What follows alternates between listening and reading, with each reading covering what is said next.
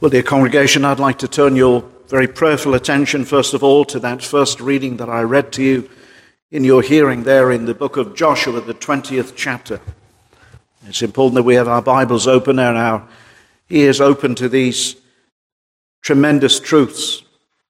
We have before us the people now settling in the land, in that promised land of Canaan. God promised to bring his people out of Egypt. Joshua now leading, and these cities are now appointed as Moses had said there should be. And I know I've spoken on this subject before, but I think it's always good to address it afresh and to see how Christ is the true refuge of the soul, the true city of refuge. In our prayer meeting this morning, we thought of that little text as we sang there from one of the hymns based on Isaiah chapter 8, how Christ shall be for a sanctuary.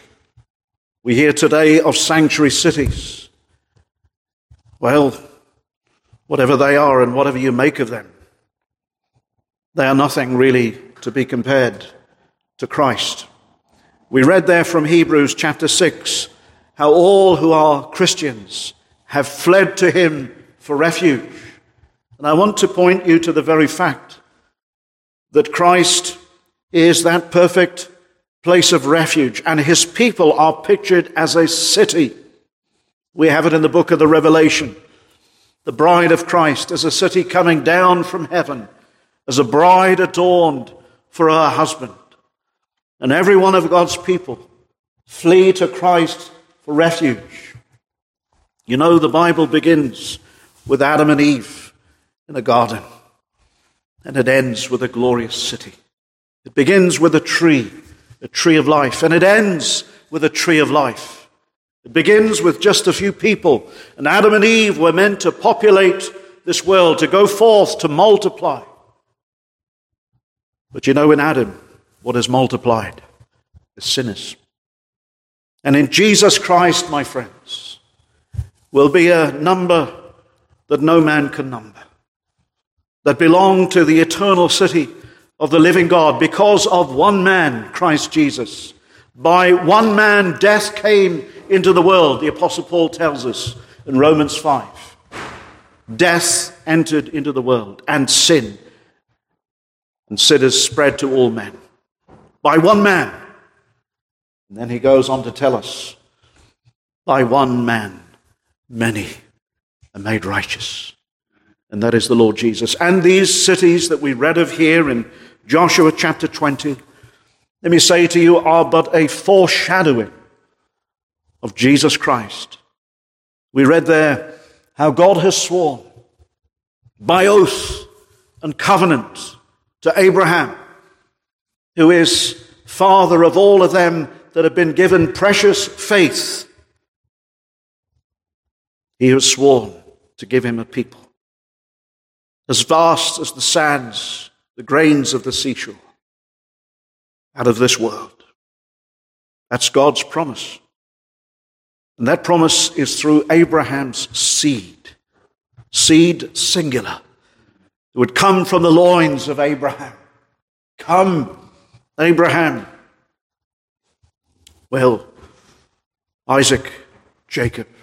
And we know from Jacob there would be the 12 tribes. And out of that one tribe would come the lion of the tribe of Judah, Jesus Christ, the righteous. And I want, with the Lord's help this evening, to bring to our minds, especially those who know not the Lord.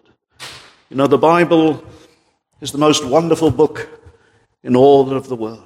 I was saying to our elderly friends in the care home there, how many criticize the Bible, yet they've never read it. But it is the most famous book in all the world. It is the most published book in all the world. It's the oldest book in all the world. And it's a book that has no lies. It speaks truth. And it speaks of the one who is truth. And he, as we thought last Lord's Day, cannot lie. God is not like man, that he should lie. And God has promised to send one who, as we thought of there in Isaiah chapter 8, to be a sanctuary. You remember reading that this morning? And he shall be for a sanctuary. Jesus Christ. And there, even in Isaiah 8, we read his name is Emmanuel. Oh, Emmanuel. And even in the previous chapter, Isaiah 7:14, and a virgin shall be with child and shall call his name Emmanuel. Being interpreted, God with us.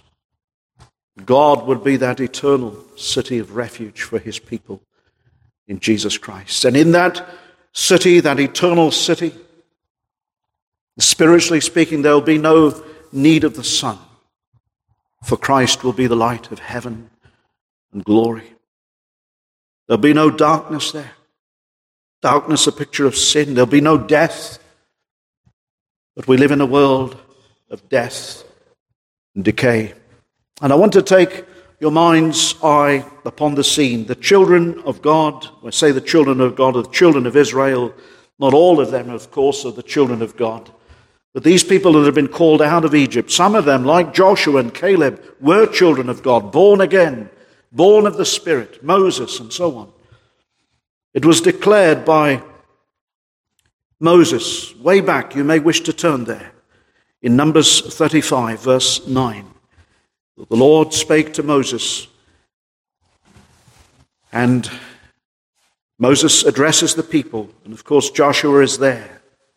And there is a clear command that when they get into the promised land, there are to be appointed six cities, three on each side of the Jordan, a place for refuge for the manslayer. That is somebody who accidentally killed somebody because God is a God of justice. And it's not right that an innocent man should die. But Christ, my friends, is the city of ref- refuge not for innocent people, but for guilty sinners. Numbers 35 9. And the Lord spake unto Moses, saying, Speak unto the children of Israel, and say unto them, When ye become over Jordan into the land of Canaan, then ye shall appoint unto you cities to be cities of refuge for you, that the slayer may flee thither, which killeth any person at unawares. In other words, he was not consciously doing this. It was not premeditated. It was manslaughter. And they shall be unto you cities for refuge from the avenger. That's the avenger of blood, the family, that the manslayer die not until he stand before the congregation in judgment. So, in other words, this is a place he can go.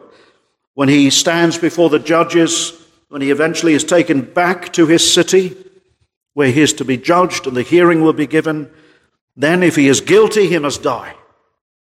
God is not excusing sinners here. Let us understand this is a place where somebody has accidentally killed somebody. And we will see an instance of this in a moment, an example given.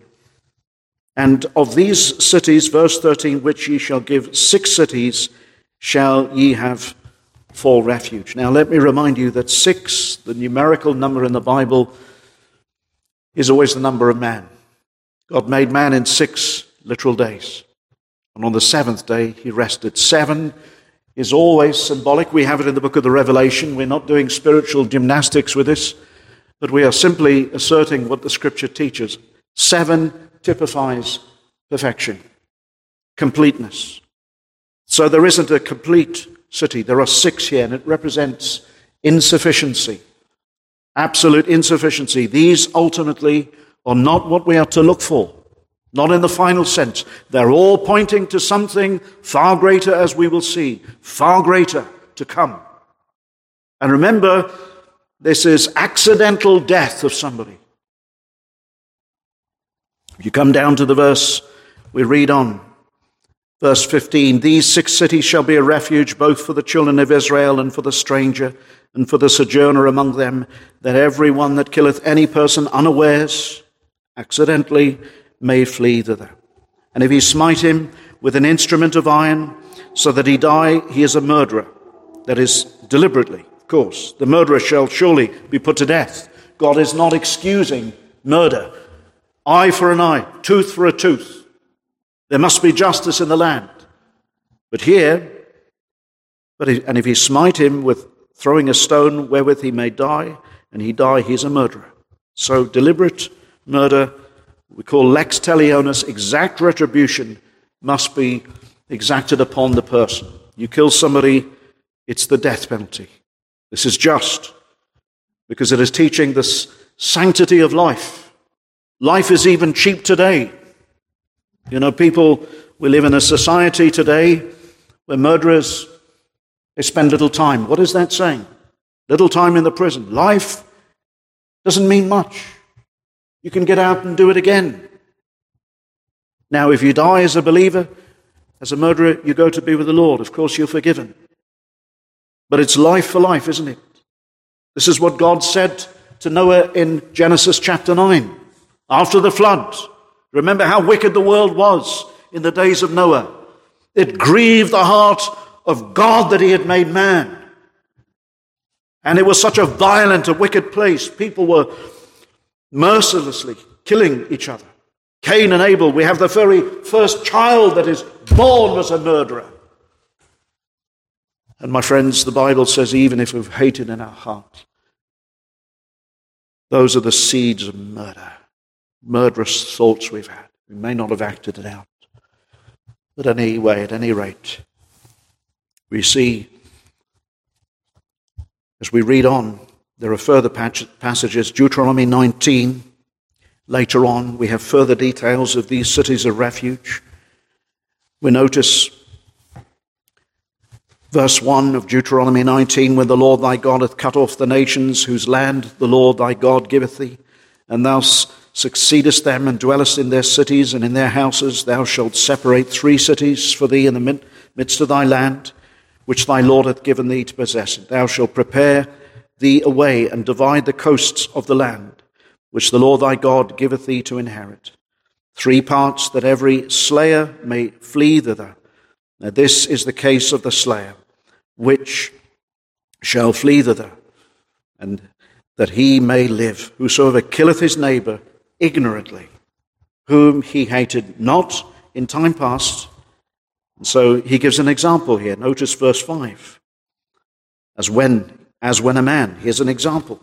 You've got this familiar picture of two men cutting down logs, trees in the woods, and they're working away. And all of a sudden, the axe head flies off the handle.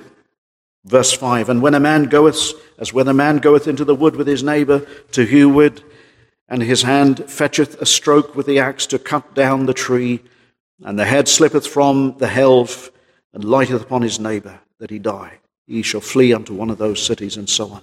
That the avenger of the blood pursue the slayer, while his heart is hot and overtake him. You can imagine the passion of the family. There's no witnesses. Needed to be two or three eyewitnesses for a crime to be uh, indeed judged upon, but it will be heard in a, in a court by the elders. But now this man can flee to one of the cities, and now it was part of the jobs, uh, one of the work of the Levites, they had to put the signs up. We don't have time to look at it. Put all the signs up pointing to these cities. This is the way. Flee. This is where this city is. This is where that city is. Kirjath Arba. And you know the Bible is very clear full of signposts pointing to Christ. Full of them. This is the way. Christ. The Bible is very clear. You don't have to look far. It's full of signposts pointing to Christ. And so, this is what this man could do to avoid being slaughtered, being killed by a member of the family. Well, these fatal accidents, they certainly happened. Of course they do. They happen today. People have all kinds of accidents. Now, what we see here is God is just, isn't He? He wants the innocent to go free. There's got to also be Uh, well, as so long as there's a high priest in the city, that man can reside there. When the high priest goes, he must go back. We don't have time to look at it. He must go back to his city and face a court hearing, the elders, and so on. But, friends, let me say a few things first of all. According to God's word, sin is sin, and sin must be judged. You see it here. God is not excusing sin. The innocent must go free. It would be injustice, wouldn't it, to execute some sort of punishment on somebody that is innocent. Time is being given. People need to calm down. Let's hear the facts, and so on. Well, in Deuteronomy 19:15 we read, "One witness shall not rise up against men, a man, for any iniquity, for any sin, or in any sin that sinneth. At the mouth of two witnesses, or at the mouth of three witnesses, shall the matter be established." So it's very clear. Now, what is being established in this passage, and I'll just say this before we come to the gospel this evening, is that first of all, I want us to all understand God is a God of justice, inflexible justice. If we don't understand that, we will never understand the gospel. We will never understand salvation. Salvation is not getting, as it were, a second chance because somebody had to, to die. It's not about chance. It's not about giving you a new opportunity because you fail. Sinners fail in their life. They will forever fail because we're born not only with a bad record, but with a bad heart. But I must point you to the fact what we see here is a very gracious provision for this man who's committed manslaughter. Perhaps he was careless. He's not doing this deliberately. He's killed a man. It's a very gracious provision from family wrath. Right? But secondly, there's also a personal obligation to honor those who have suffered family loss. Now, we live in, a, in an unjust society, don't we? Where criminals go free Somebody has murdered your child, and all of a sudden you hear they're on the street again. That's not right. Now, society today will say, well, prison, prison is not to uh, punish somebody. They will say, prison, well, you're there to rehabilitate the person. Now, I have uh, no denial that there aren't some ways of helping somebody. But that is not the reason. It's punitive. Prison is a place of punishment. It's not to be a place of ease. You see these men in prisons today with their Xboxes and drugs being smuggled in, and they've got every t- TV channel that they want. And, uh, well, they're living it up. They don't even want to get out and they, they're screaming about their human rights and they want to vote and everything else. But that's the world today. It's gone mad. And the people really who deserve justice don't get justice. Not today. It's a wicked world. It's a lawless world. And we're reminded of that. That the world will become increasingly lawless, that men will call evil good and good evil. That's the world in which we live. And so, what is God saying in all of this as we look at Joshua 20 and as we will think later on? The whole arrangement shows basically two things that God is just and that the law is just. The innocent must go free, but the guilty must be judged. Now, all of this, you see, because there are six cities, and I will show you from the Word of God, points to the sublime wisdom of God. Of course, there would be unjust judges. You've got to put that in the equation as well. And there'll be people that lie. I never did it, and I'm sure there were people that were guilty that got away scot free. And I'm sure that there were innocent people put to death. But of course, In the end, every man will stand before God one day. And nothing that is hidden will not be fully exposed. The Lord Jesus has said it. But thank God, the Christian, you know, though he has sinned, we have not sinned accidentally. We go free. Because one didn't go free. That's the Lord Jesus. Now, this evening I want us to take us to think upon these cities because they really do point us to Christ. The names are highly significant, extremely significant. God's word is tremendous.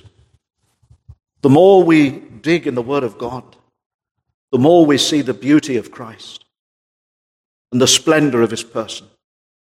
You can imagine this person, whether guilty or innocent, found something, surely just by the name of this place, a place, a sanctuary for rest. But Christ truly, my friends, I want to say this to the lost soul tonight. And I'm sure those of you who are Christians will say yes. And I hope at the end of this service will say, Yes, Christ. Christ, He is my sanctuary. He's everything to me. He's all I want. He's all I desire. He's everything. He's my life. He's my all.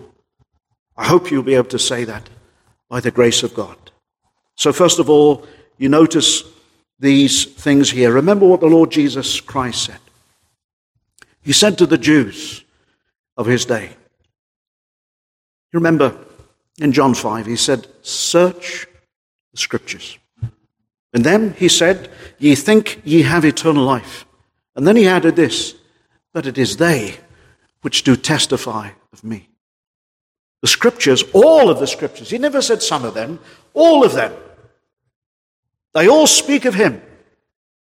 These are not chosen. God is by man. God has chosen these places. God is even giving Joshua, who was a prophet, wisdom to know, directed even by Moses, to these cities long before, all determined, perfectly arranged around the Jordan in that area. Search the scriptures, said the Lord Jesus. In them ye think ye have eternal life. The Jews trusted in the scriptures, but they couldn't see, as it were, the real thing in the scriptures. You search the scriptures, in them you think you've got eternal life in the scriptures, but you're not seeing me, he was saying. They speak of me. And we would be as the Greeks that came into the temple. Tonight, I hope we would see Jesus. Would we see him? May we have eyes to see him.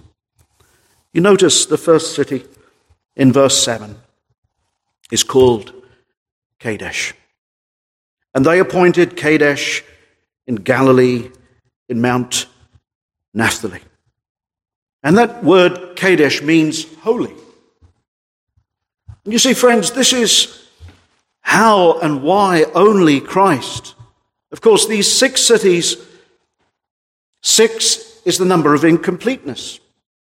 It's the number of man, we're told in the book of the Revelation. Man without God. I've given my understanding of that interpretation, and I believe that is what the scriptures teach. Man, of course, God is Trinity. Man without God the Father man without God the Son, and man without God the Holy Spirit. Man is incomplete without one who is holy. Think of this city. The name of the city called Kadesh. The name points us to one who is styled in the Word of God as the Holy One. And it is only because Christ is holy that sinners can run to him because he who is holy, who knew no sin, the scriptures say, became sin for us. You see, it had to be a holy one that bore the sins of his people. If Christ had one wrong thought in his life, wrong one breakage of the law, he could never be a substitute for sinners. He couldn't be.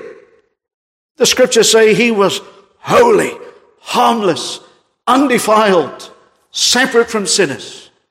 That is who Christ is. And my friend, let me say, look at the religions of this world. Look at all the leaders of them. Look at all the men that have constructed them. Look at all the so called false prophets. They're unholy men. But he is called the Holy One, the Holy One of Israel. That's what he's called. And he says in Isaiah, I that speak in righteousness, mighty to save. That is what makes him mighty to save. My friend, if you found one sin in Christ, he couldn't be your Savior. He couldn't be the Savior of anybody. Pilate, when he saw him, Herod, when he saw him, said, I find no fault in him. False accusers came, false witnesses. He still said, I find no fault. They, they, they knew these men were corrupt, but in his mouth there was no guile. Holy, why? Because he came from heaven. Because he is God the Son. No ordinary man, he is God and man together as one. It's what we call the hypostatic union. God was manifest in the flesh. That's the difference between the NIV and uh, the authorized. It says he was manifest in the flesh. Well, that's why the Muslims like the to use to debate against certain people because they say, uh, well, he. Well, who's the he, they say? Well, the scriptures say God was manifest in the flesh. Christ was holy. He sent his holy Son. Now, the second city we notice there, and Shechem. Shechem means shoulder.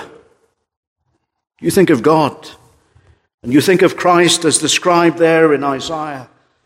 He who is the shepherd shall take the sheep into his arms, and then put it on his shoulder and carry it home.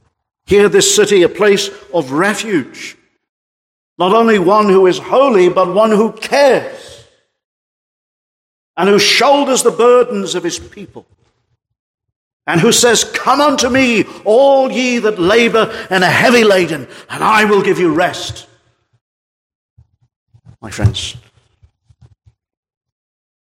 he loves his sheep.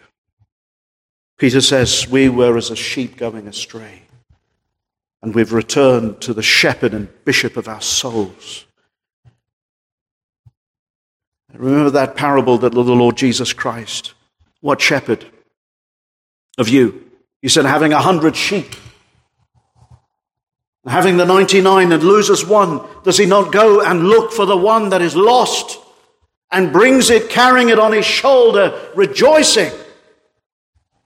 A stray sheep. That's who he saves. That's what Paul was. That's what I was. Lost. I've not come to call the righteous. And you know what? Throughout, let me say, my unsaved friend, throughout the life of a Christian, the Lord continues to be that shoulder of his people. So we read in the Song of Solomon of the Shulamite, picturing the believer leaning upon her beloved through the wilderness of this world. He will, he has said in his word, cast all of your care, says Peter, upon him, for he careth for you. It's a wonderful thing to be a Christian. Wonderful thing. Whatever trials you go through, you're never alone. A man that's fled to this city of refuge, he has some peace now. He knows there's going to be a, I'm talking about the innocent man. There's going to be a day of acquittal for him. The elders are going to meet. He's going to go back to his own city. But friends, we who have sinned deliberately against God, we will never bear our sin.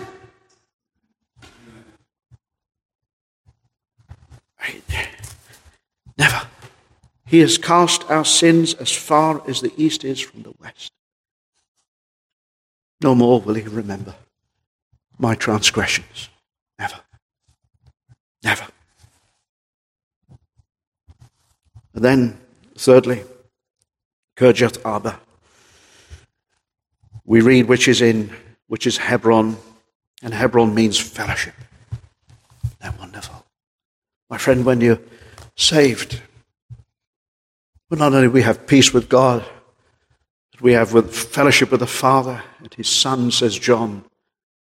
We have fellowship with one another. It's wonderful being a Christian. You're brought into the family of God.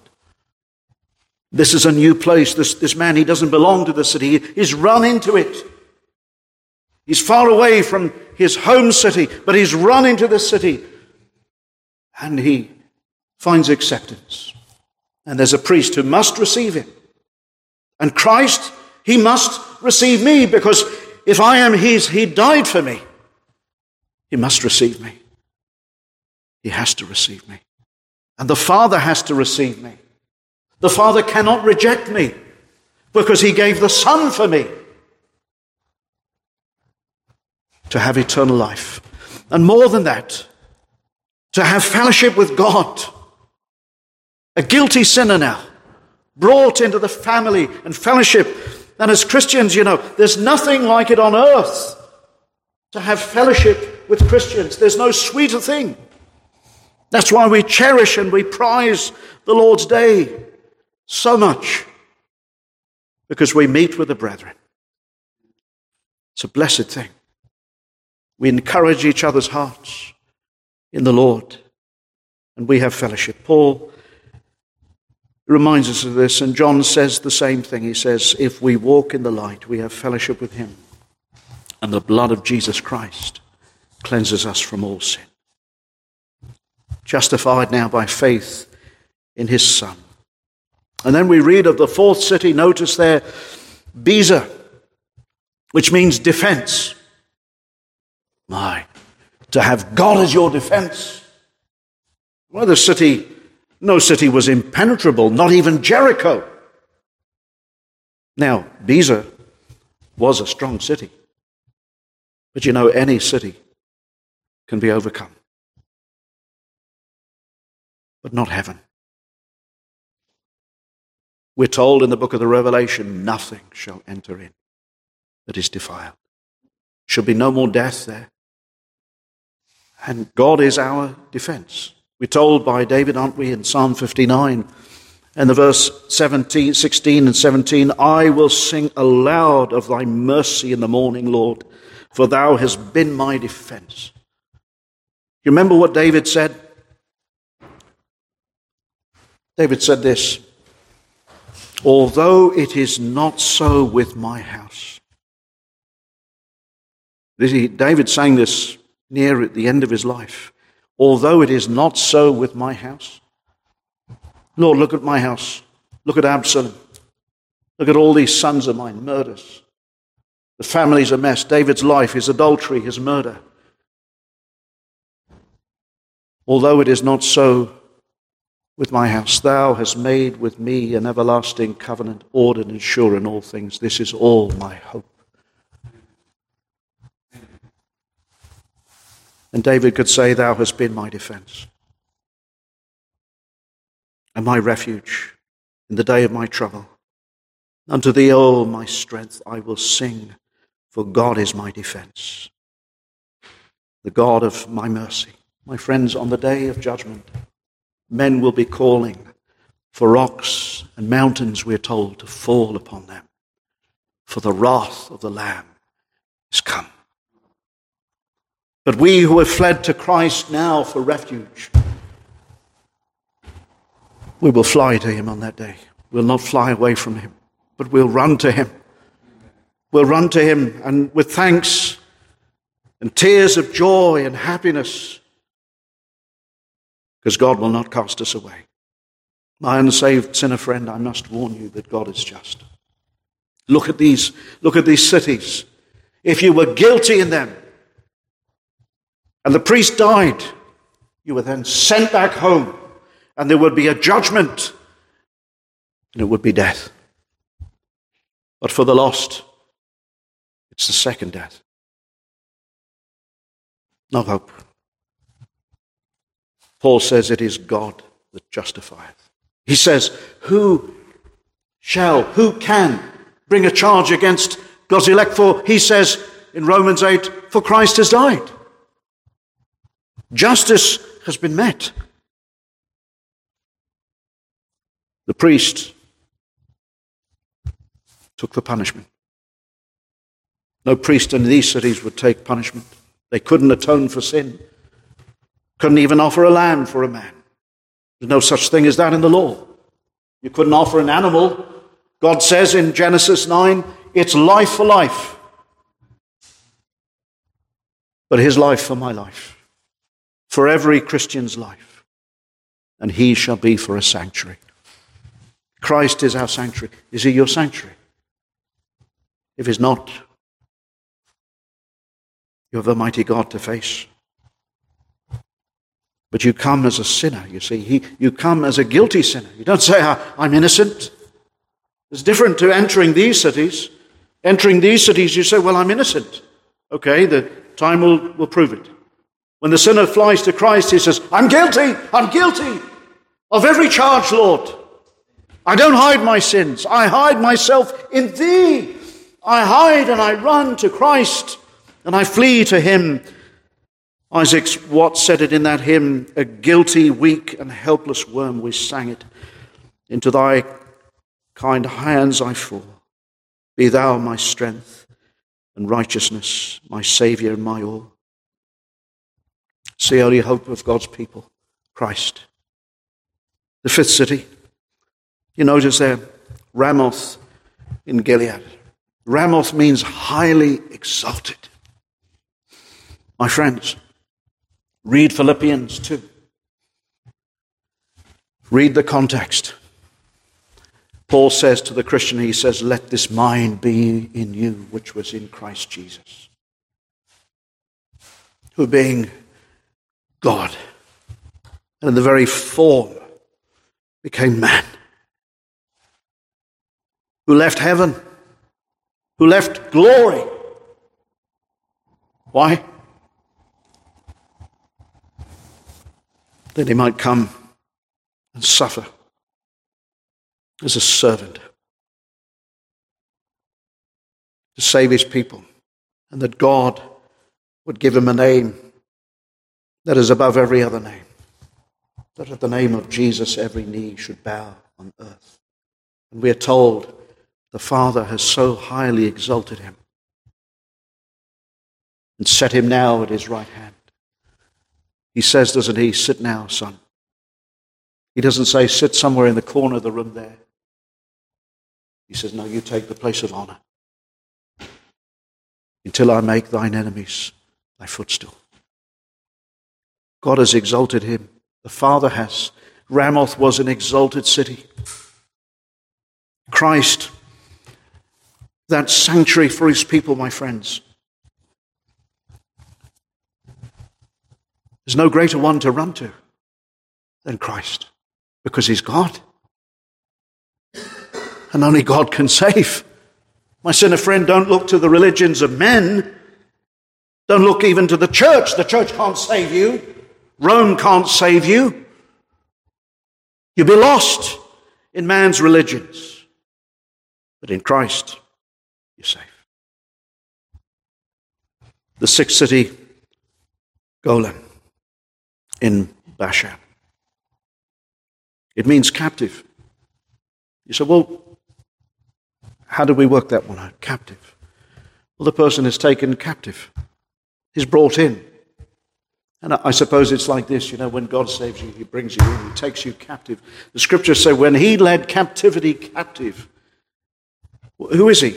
He's the one who takes us from the one who is the strong man, Satan. If we were slaves of sin,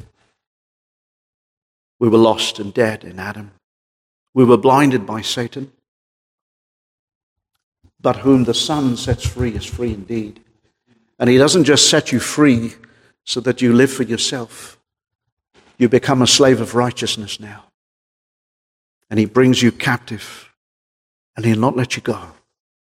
He'll do you good in your life.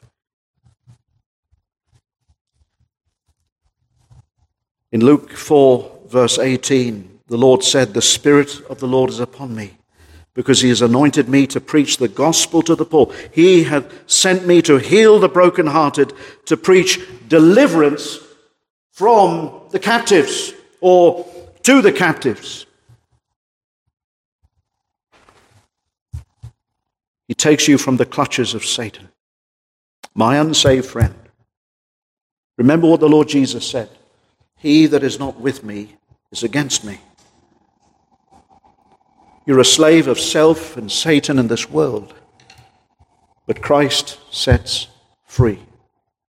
And it is my prayer that God, by the power of His Spirit, will liberate you to bring you into His presence to serve Him with joy. Because there's no greater city, there's no greater master, there's no greater Lord to serve. You die in Adam a lost eternity without any hope. All these cities, my friends, let me say this the priests were appointed by God, but this one is appointed by God too, after the order of Melchizedek. You know, the, the, the priests could never be kings, there was only one Melchizedek. Mel, meaning king, Zedek, meaning righteousness, king of righteousness, king of Salem. And by the way, Salem is the old name for Jerusalem. The one who met Abraham after the slaughter and brought the bread and the wine to Abraham. But my friends, I tell you what he does. He says to his people, Come, take, eat of me. This is my body, broken for you. This is my blood shed for you, that you might go free. And they delight to do that, to come around the table and to give thanks for what God has done. He is, as we turn lastly, he shall be for a sanctuary. And Paul says of him, Christ, all who are Christians have fled to him for refuge. And I said earlier in the beginning of the sermon that Hebrews 6 is perhaps one of the most un- misunderstood passages of Scripture. But you read verse 9. Paul is writing to Hebrew believers, but he says, But we are persuaded better things of you, things that accompany salvation. And he goes on to say, You receive the promise. And just as Abraham, you receive the promise, you receive the faith, and you receive every blessing from God. And let me say, what God does in grace, He does what He did to Noah. He shut him in the ark, and Noah wasn't getting out. And the one who's in Christ is shut in for time and eternity. In Hebrews chapter 6, we read this But, beloved, we are persuaded better things of you. There are those who make a pretense of being a Christian. They seem to have a knowledge. They're like the, I suppose, the hearers in that Matthew 13. They hear, hearts are filled with joy for a while. The riches of this world carry them away. The sun comes down, but you see, let me say this when Christ saves, he produces the new soil. But the seed of the Word of God is deeply implanted in the soil of the heart. And that man grows in the grace and knowledge of God. It's a new creation. And let me say this the new birth is irreversible. You can't reverse it, you can't be unborn again. It's the work of God and he never lets the sinner go. He says, They shall be mine, not might.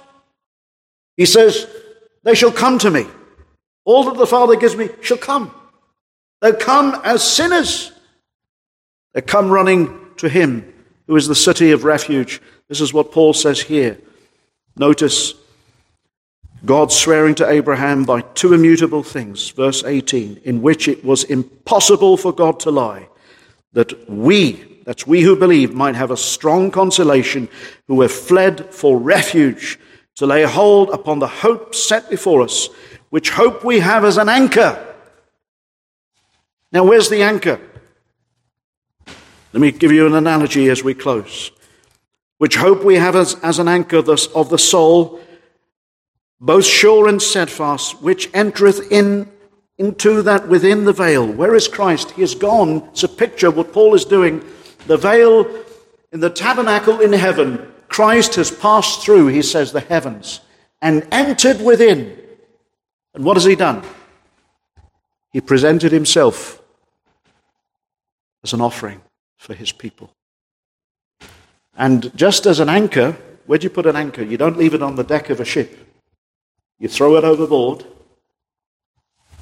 and it gets down to the bottom of the sea. It's no, an anchor's no good in the midst of a storm if it's on the top of a ship, is it? It's got to get down in the bottom. But Christ, my friends, is not on the bottom of the sea. He's in heaven. He's in heaven as what? A high priest that lives. He's not dead. He's not in the tomb somewhere. He's not in the grave. The grave could not hold him. You look at these cities, so long there was a priest there, the man could stay in the city. And in heaven, there's a high priest that will never die. We're told he has the power of an endless life, and he will save all his people to the uttermost that come unto him, and he will never cast them away. You come as a sinner, you don't come Try to hide all the sins of your life, my friend. You come and you confess. He who truly repents will find God to be a merciful and a gracious God. Amen.